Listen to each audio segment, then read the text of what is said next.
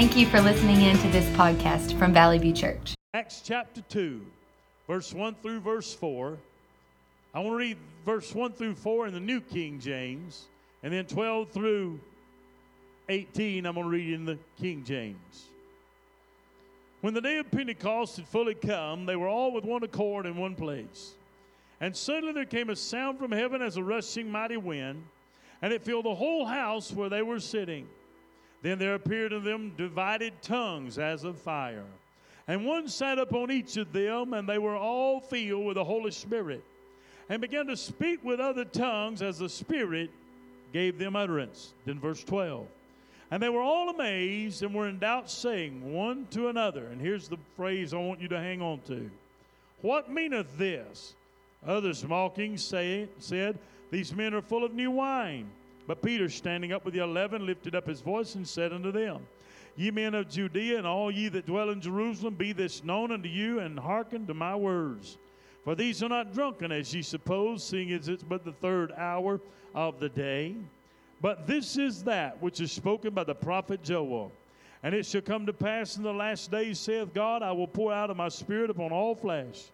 And your sons and your daughters shall prophesy, your young men shall see visions, and your old men shall dream dreams. And on my servants and on my handmaids I will pour out in those days of my spirit, and they shall prophesy. I know this is Thanksgiving week, and that was the direction I had planned going today. But I felt impressed of the Spirit to take a different direction and to share with you this this morning. I know we've heard messages from Acts chapter 2, verse 1 through 4, and verse 12 through 18. If you're in the Pentecostal church, you've heard message after message from this passage. But I want to address it in a little bit different way today, the way I feel like the Lord wants me to address it. But let me say this before I do. In light of the Thanksgiving week, not just on Thursday, but throughout the entirety of this week, let your mind be continually on what you're thankful for. And as you begin to ponder on what you're thankful for, let your mouth speak the praises of God. Let your mouth speak worship unto the Lord. Let your mouth and your spirit give adoration unto the God who made it all possible, who brought it all into your life, who made it all available unto you.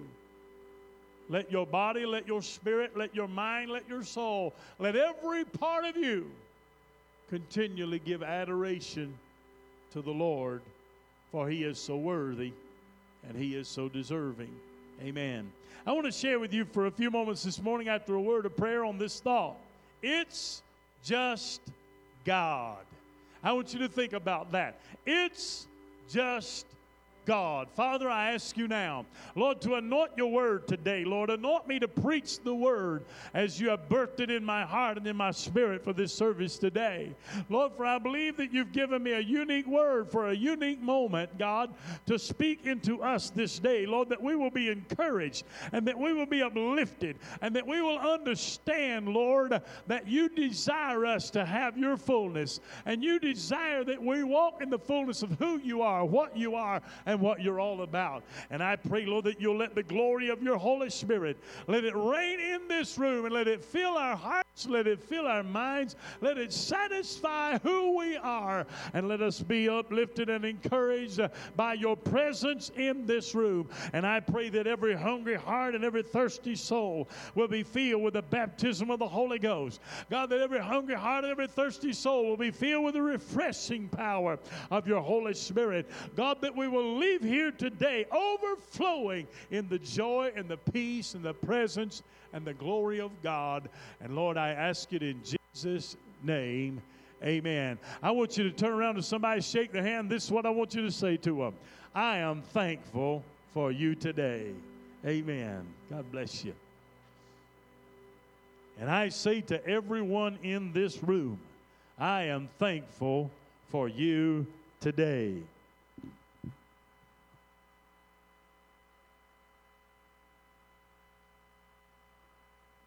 Isn't it wonderful to be loved?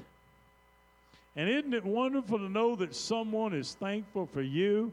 and thankful for who you are. Amen. I want to share with you for a few moments. Let me just say this Angie, I want to say to you and to Clay, thank you so much for all your hard work.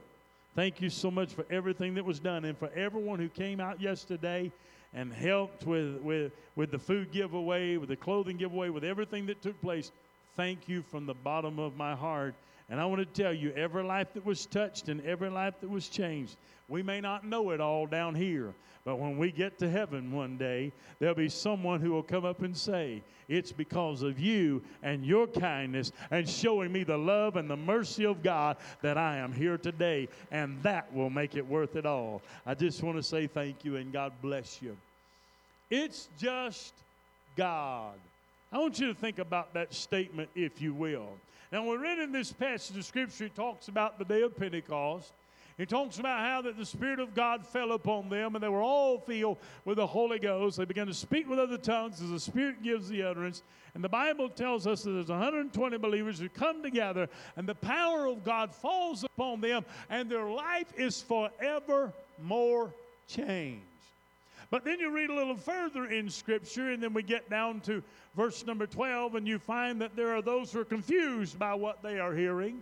They're confused by hearing these speak with other tongues. They're confused by what is taking place, and the statement is made here. And they were all amazed and were in doubt, saying one to another, What meaneth this? They didn't understand what was happening. They didn't understand what was taking place. All they heard was that where people were speaking strange things, that people were speaking things that they did not understand.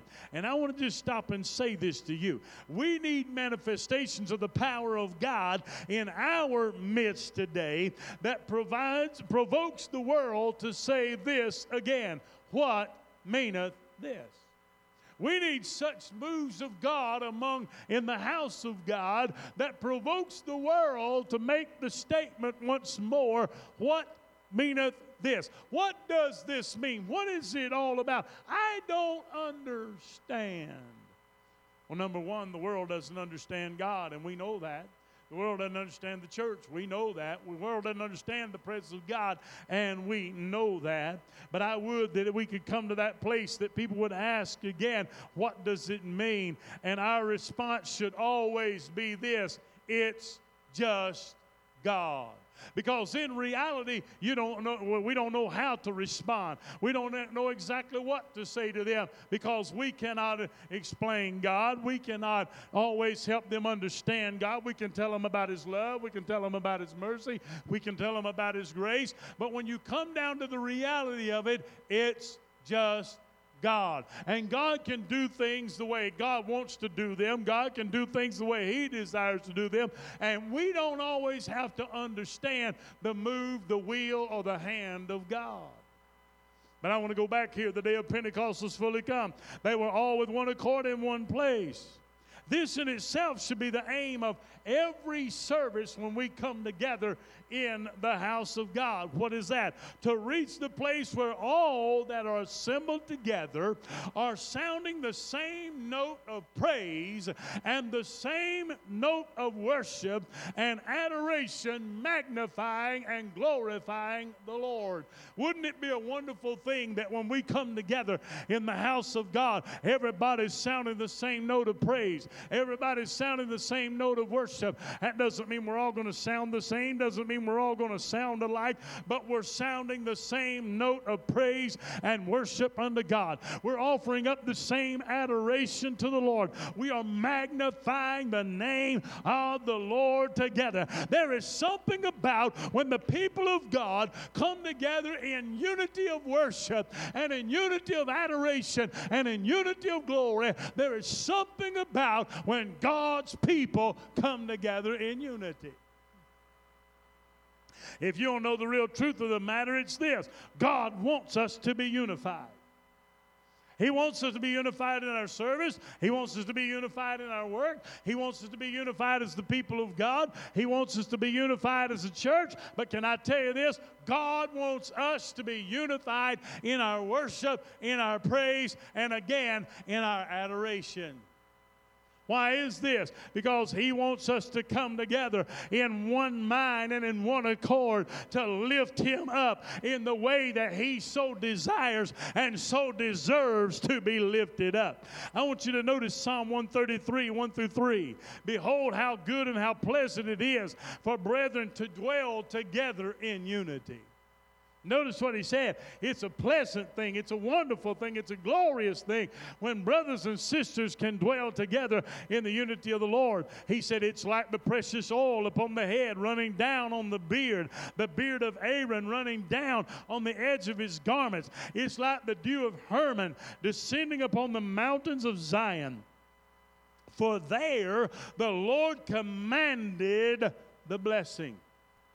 Oh, I like that part. There the Lord commanded the blessing, life forever more. But I want you to notice that first part how good and how pleasant it is for brethren to dwell together in unity. I believe that is the heart of God for the church. I believe that's the heart of God for His people. I believe that's the heart of God for every family, for every home, for every family unit, is that we dwell together in unity. But I want you to notice that word unity. It is the state of qual- or quality of being one, it means to be in accord word. It means to be in harmony, if you will. It's a singleness of purpose and it is singleness of action.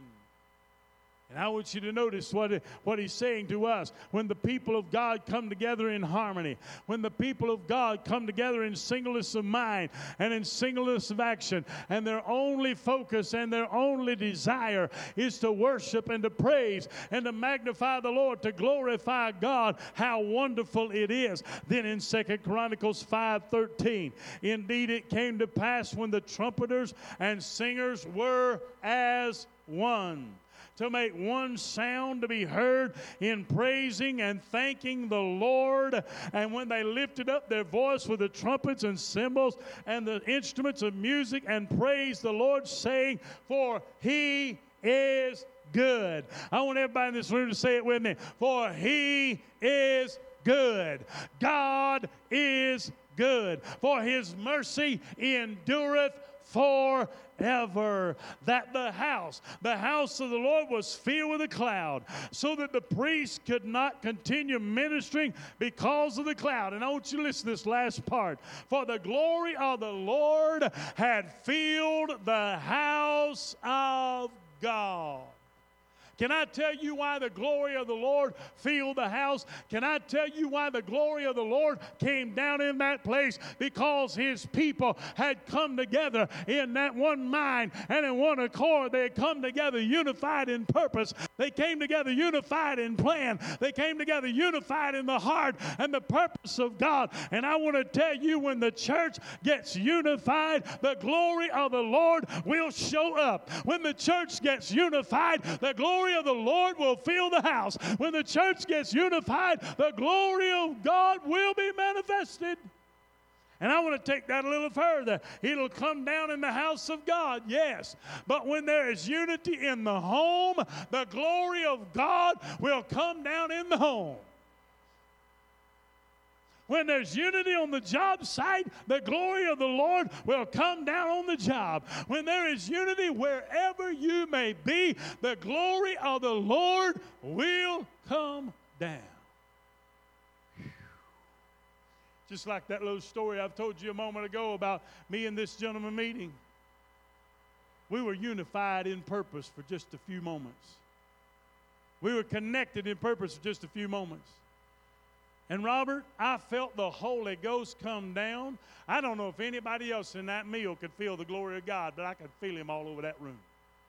And when they came down where we were and they stood in front of us, that man began to open his mouth. The glory of the Lord was all. I, I kid you not, I thought that man was fixing to shout all over the place. And if he had, I'd have probably gone with him.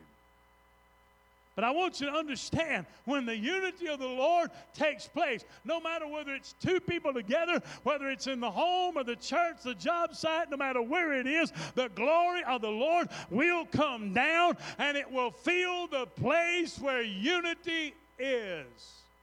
When they're unified in the purpose of the Lord. But then let's go a little further. We go to Acts chapter 16. We've dealt with the unity side. But in Acts chapter 16, and suddenly, instantly, surprisingly, quickly, without warning, everything begins to change.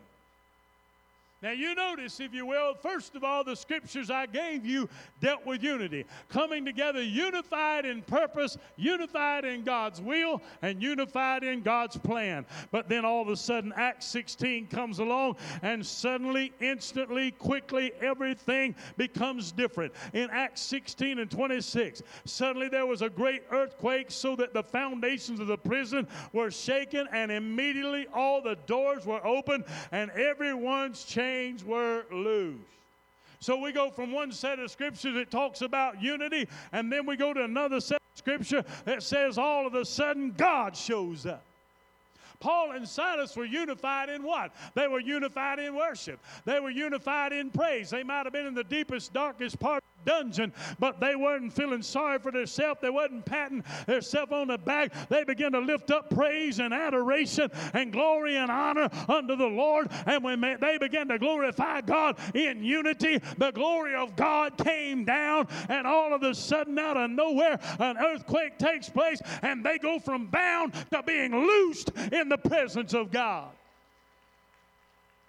And I want to tell you something to somebody in this room. I don't know how long you've been bound, I don't know how long you've been burdened, but if you lift up your praise and your adoration and your glory unto God, you can go from being bound to all of a sudden being loose and rejoicing and praising God this morning.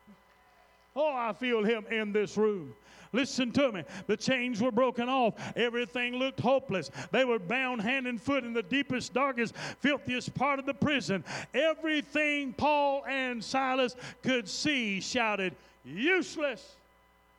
Everything they could see shouted hopelessness, helplessness, shouted, give up and quit. You ever been there? Seem like we deal with these kinds of things quite a bit when we preach the word because that's where people are today. That's where people are struggling. That's where people are fighting. That's where people are living. That's what people are going through. Those moments when the enemy wants you to feel hopeless, Colin mentioned it earlier. He wants you to feel helpless. He wants you to feel like you, you need to just give up and quit. There's no use in going any further. But I want to tell you something. It's in those very moments when you feel your lowest. It's in those very moments when you feel you've gone down as far as you can go. It's in those lowest moments when you feel like there's not one more thing that you can do.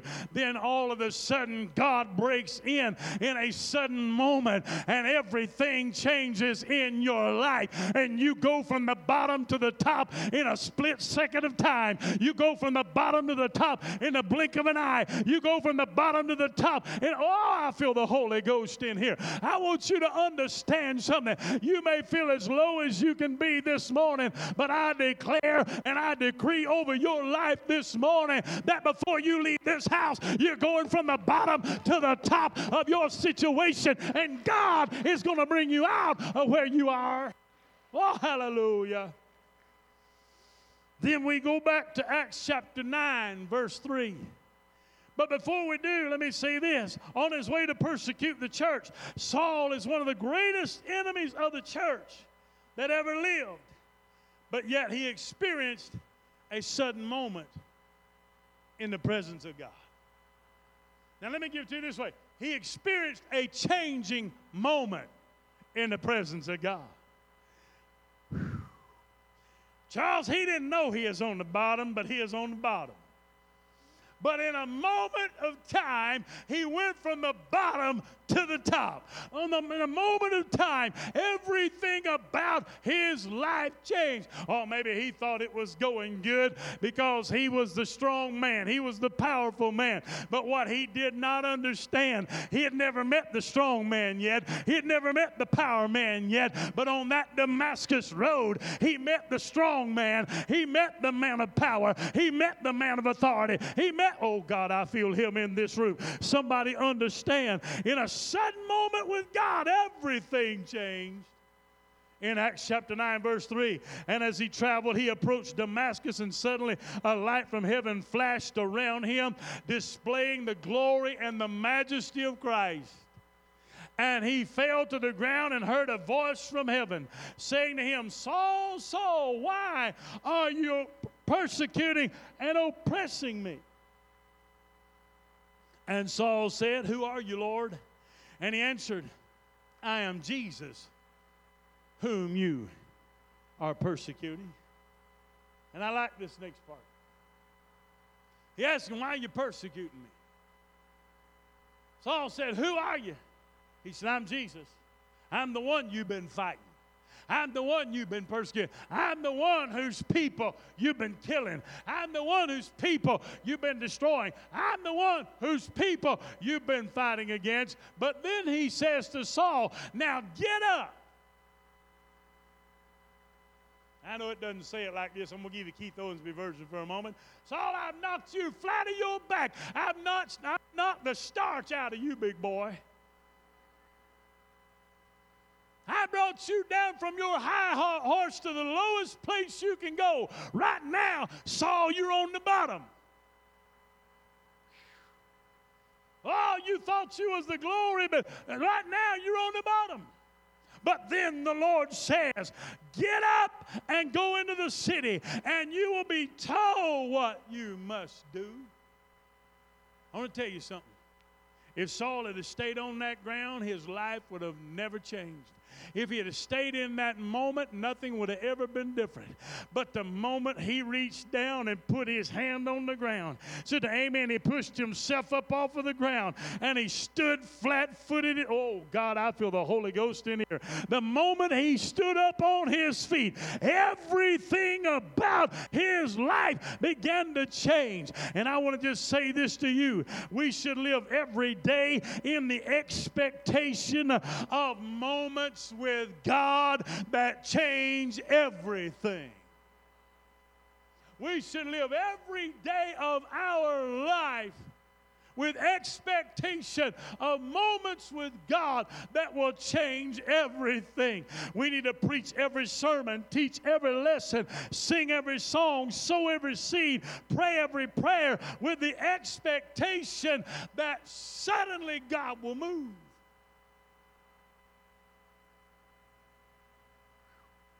We need to do all these things with the expectation that suddenly God is going to break through. I want you to listen to this. When we begin to pray every prayer and we begin to do these things that we're instructed to do, we need to do it with the expectation that suddenly someone will fall into conviction and be saved, that suddenly somebody will be healed, that suddenly someone will be filled with the baptism of the Holy Ghost and with power, that suddenly the yoke of addiction addiction and bondage will be broken off of someone's life. We need to live with that kind of expectation every day of our life that someone suddenly, someone will get their joy back. Someone will get their peace back. Suddenly the spirit of fear will be broken. I want to say this before I go any further. I see more people gripped with fear in this day in which we live than I think I've ever seen in my life. I didn't say much about it to you last week, but I'll just briefly say this. Many of you have already heard about the, the accident with my dad in the service about a week and a half ago now, where he was electrocuted in the service, switching guitars. He took a hard hit. It's only by the grace and mercy of God that man is standing or, or, or is alive today. Has a lot of pain, has a lot of things he's dealing with. But my mom told me last night when I called to check on him again, she said, I want you to keep praying for him. She said, because he's still dealing with the fact that sometimes when he turns the light on, when it pops on, it scares him. When certain things happen, it scares him. That post traumatic syndrome. I don't say this to you. The devil would like nothing more than to use that to bring such fear upon my father, to hold him back from preaching the word of God and doing and continuing to do what God called him to do. But I refuse today to stand here and to allow that to happen in my father's life. I go to battle on his behalf and stand in the gap on his behalf. That victory is His and deliverance is His. But what I want you to understand, that may sound like one, but so many people are dealing with fear and insecurities and all kinds of things today, more so than seemingly ever before. But we need to live with such expectancy every day that suddenly fear will be broken off of the lives of those we care about and those that we love. Amen you got a family member that's bound with fear, you don't have to just take it. If you got a family member that's bound with fear, you don't have to just accept the fact that it's going on. You can stand in the gap and you can make up the hedge. We need to live with expectancy every day that suddenly hope will spring up where there has been no hope. Listen to me. The two identifying remarks of Pentecost were and still are this What meaneth this? There's that statement again. What meaneth this? The second statement is this These men are full of new wine. And can I just tell you the truth is we need some what meaneth this moves of the Spirit in our midst today. We need some what meaneth this moments in the church in this last hour. Something that has no other explanation other than it's God and God alone, other than it's just God. We can't explain it. We can't try to help people understand it. Just to say to them, it is God and God alone. The Bible said these men were full of new wine. Won't you listen to this? They were full of new wine. This was spoken critically. It was spoke, but yet it was spoken truthfully. They meant it to be a critical statement. They meant it to be a critical gesture, if you will. Uh, but in reality, it was a truthful statement. They recognized that they were full of something. Don't you listen to this? They recognized they were full of something, but yet they thought it was wine. They were right. But it wasn't the kind of wine they were used to. They were full on new wine of the Holy Spirit. They were full on new wine of the Holy Ghost. I want everybody in this room to hear this. The sad truth today is that many are not full like that anymore. The sad truth today is many are satisfied with just enough of the Holy Ghost to get them to heaven. Did you hear what I said? Many are satisfied with just enough of the Holy Spirit to get them to heaven. But God don't want you to have just enough. God wants you to be filled and refilled and refilled and refilled and refilled and refilled and refilled and refilled. The prophet Elisha said to a little widow woman who had borrowed many, many vessels, empty vessels, he said to her, Set aside that which was full. You remember the story? He said, Set aside that which was full. Listen, full meant it was ready for service. Full meant it was prepared to be used. And I want to make a statement here. We are not truly ready for service until we are full. We're always ready for God to use us, but we're not fully ready for service until we get full. When we get full, then we are at the place that God can use us to the fullest degree. That's why Luke 24 49, Jesus told his disciples to tarry in Jerusalem until they were endued with power from on high. Why? Because when the upper room got filled, they got filled. And when they got filled, it overflowed out into the streets where people were. It went from 120 to 5,000 people being saved and brought into the church. Do you understand what I'm saying? When they got filled, it overflowed into the streets. I want to say to Valley View Church this morning when we get full, we will overflow. And when we are fully, truly filled, it will be, it will not be limited to this church house. It will not be limited to this building, but it will flow through the city of Sylacauga, and the Spirit of God will flow throughout throughout this city, and the Spirit of God will fill those who will allow Him. I don't know about you, but I want God to fill us to that place. I want God to fill us so full of overflowing that it can't stay in here, but it's got to reach out beyond where we are. I want it to flow in such magnitude that people will be drawn by the Spirit of God that they sense when they just drive by.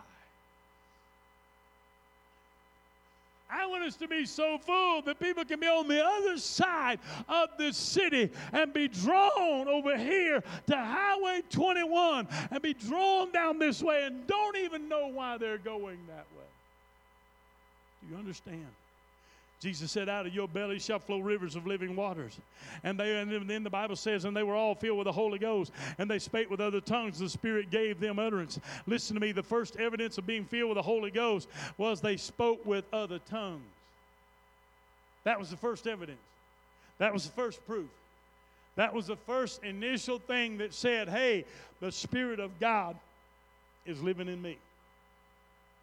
This doesn't, and want you listen to this. This doesn't come from your head, this comes from your spirit, man. You don't speak with other tongues because it comes from what you think or comes from your mind or the source of your brain, but it comes through the spirit man of who you are. Because the words that come out of your mouth in speaking in other tongues, Charles, is not words of man. It's not words we can think of or we can dream up or we can make come to pass. But it's words that come through the Spirit and the power of God as the anointing of the Holy Ghost flows through us, in us, and about us. And I want you to understand this morning many of the issues we struggle with could be solved forever just by simply becoming filled with the Spirit of the Lord.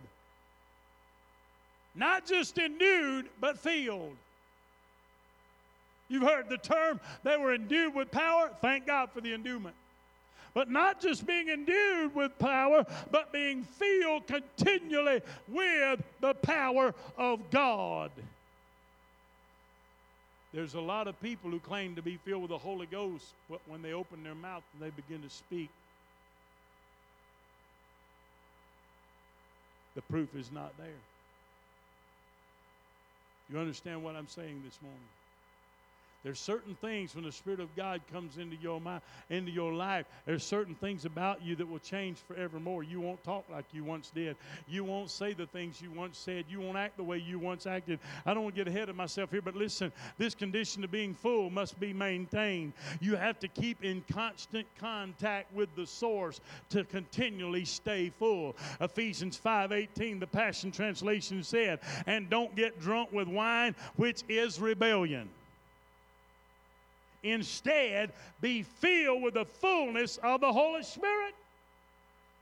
And I like what he said. He didn't say just be filled with the Holy Spirit. He said be filled with the fullness of the Holy Spirit. That actually means keep being filled. That actually means keep being filled over and over. Be not drunk with wine, which equals excess, but be filled with the Spirit, is what the Bible said. Paul is speaking here of being full of the Spirit in contrast to being drunk with wine. And I want you to listen. He's saying that when a person becomes full of the Spirit, his or her life will show that they are under the influence of the power of God's Spirit. When someone is under the influence of alcohol, you automatically know it. You automatically sense it. You can you you pick up on it. Number one, you smell their breath. Number two, you hear what they're saying. You number three, you see how they're acting. They don't act like they normally do. Well, let me just stop and tell you when you get under the influence of the Holy Spirit, when you get under the influence of the Holy Ghost, I want to tell you something. You don't act like you used to. There's a holy breath that starts breathing through you. Are you listening to me this morning? There's a difference about who you are. When you're under the influence of the Holy Spirit, we've heard it said before you live holy, you think holy, you talk holy, you sing different, you preach different, you testify different, you walk different, you talk different, you teach different. Everything you do is done different. Everything about your, you demonstrates that you are under the influence of God's Holy Spirit. Worship team be coming. Everything about you demonstrates that you are under the influence of God's Spirit. And you are full of the Holy Ghost. Listen to me this morning. I haven't preached about the Holy Ghost in a little while. But I felt it so strongly last night into this morning that God, where God wanted me to go, what God wanted me to say to you this morning as a reminder once again. Yes, we are a Pentecostal church, but let me just say this forget the fact that we're a Pentecostal church for a few moments. We are God's people, and His Word tells us what? His Word says you can be saved, His Word says you can be sanctified, His Word says you can be baptized with the Holy Spirit and with fire. His Word says you can have the fullness of God. His word says that you can have His glory. His word says you can have His anointing. His word says you can have His authority. His word says you can have His boldness. I want somebody to get this. Everything about you demonstrates you're under the influence of the Spirit of God when the Holy Ghost comes upon you. They said on that day, What meaneth this? There's that question again. They said on that day, what does it mean? Somebody said they're drunk. That means they're full, they're intoxicated, they're under the influence of something, but not what they thought. The crowd asked the question, What meaneth this? And I want to give you something right here, and I want you to listen to it real close. What meaneth this? Well, let me ask you, what meaneth this when a drug addict is suddenly free from the need and the desire for drugs? It means that God has done something very powerful in their life. What meaneth this when the alcoholic suddenly has no more desire for alcohol? It means that God has done something powerfully in their life. What meaneth this when a husband and wife are on the verge of divorce and all of a sudden they fall head over heels in love with each other again? Husbands, look over at your wife and just tell her you love her this morning. Ashley, I love you. Maybe you hadn't told her that in a while. If you hadn't, shame on you. Now, wives, look over at your husband tell him you love him. Maybe you hadn't told him that in a while. If you hadn't, shame on you. I don't know how that came in my message. But what meaneth this when somebody's on the brink of divorce? And then all of a sudden they fall in love again. I'll tell you what it is. The power of God had prevailed in their life. What meaneth this when someone who has given up on life, but suddenly hope springs up and joy begins to fill their heart? What meaneth this when someone who's been blind from birth all of a sudden starts seeing? What meaneth this when the hardest of hearts are melted? What meaneth this when the worst of enemies become the best of friends? What meaneth this? In other words, what they are asking is this How can you explain this? Let me tell you why marriages get put back together. Let me tell you why the blind see. Let me tell you why the alcohol, all it can walk away from the alcohol. Let me tell you why the drug addict can walk away because of the spirit and the power of God that is in operation in this earth today. And when we get saved and we go beyond that point of that place of salvation in our life and we seek the fullness of God, the fullness of His Spirit, the fullness of His power, and the fullness of His glory, can I tell you this? The fuller you get of the Spirit of God and the presence of God, the further He will take you away from who you used to be and what you used to be and how you used to live. A lot of people today, this is not even my message, I'm going to say it while I'm here. A lot of people today, they, they want God, but they want just enough that they can live close enough to the world to be what they want to be on both sides. But listen to me, it does not work that way. Somebody in this room may say, well, God delivered me from drugs, but I, have been, I've been feeling that tugging lately. God delivered me from alcohol, but I've been feeling that tugging lately. Uh, my marriage has been in trouble, and, and, I really don't want to see anything happen, but I, I, I don't know what to do. Let me say this to you get full of the Holy Ghost.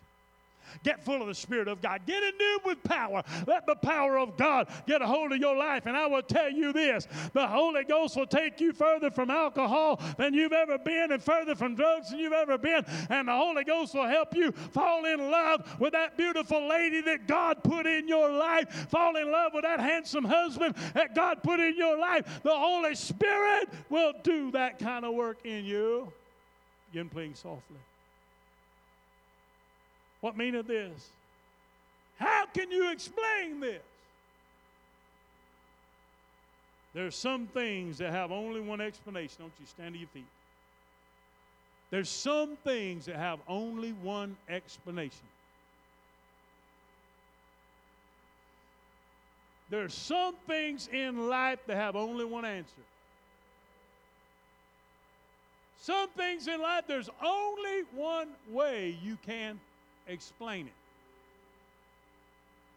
And it's this it's not technical, it's not confusing, it's simple, Kevin. It's just God. End of question. It's not hard. It's not difficult. Matter of fact, it's really kind of easy if you let it be. But it all comes down, James. It's just God. End of question. Final statement. End of the line. Nobody else? Nothing else? It's just God.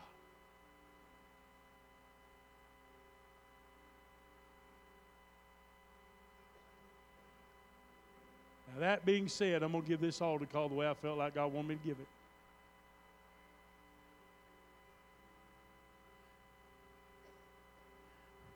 If you need a just God moment, this moment is for you. I'm going to tell you what I feel. Because it speaks to everybody in this room in a different way. But I promise you, God's speaking to the hearts and lives of people all through this room right now while I'm talking to you.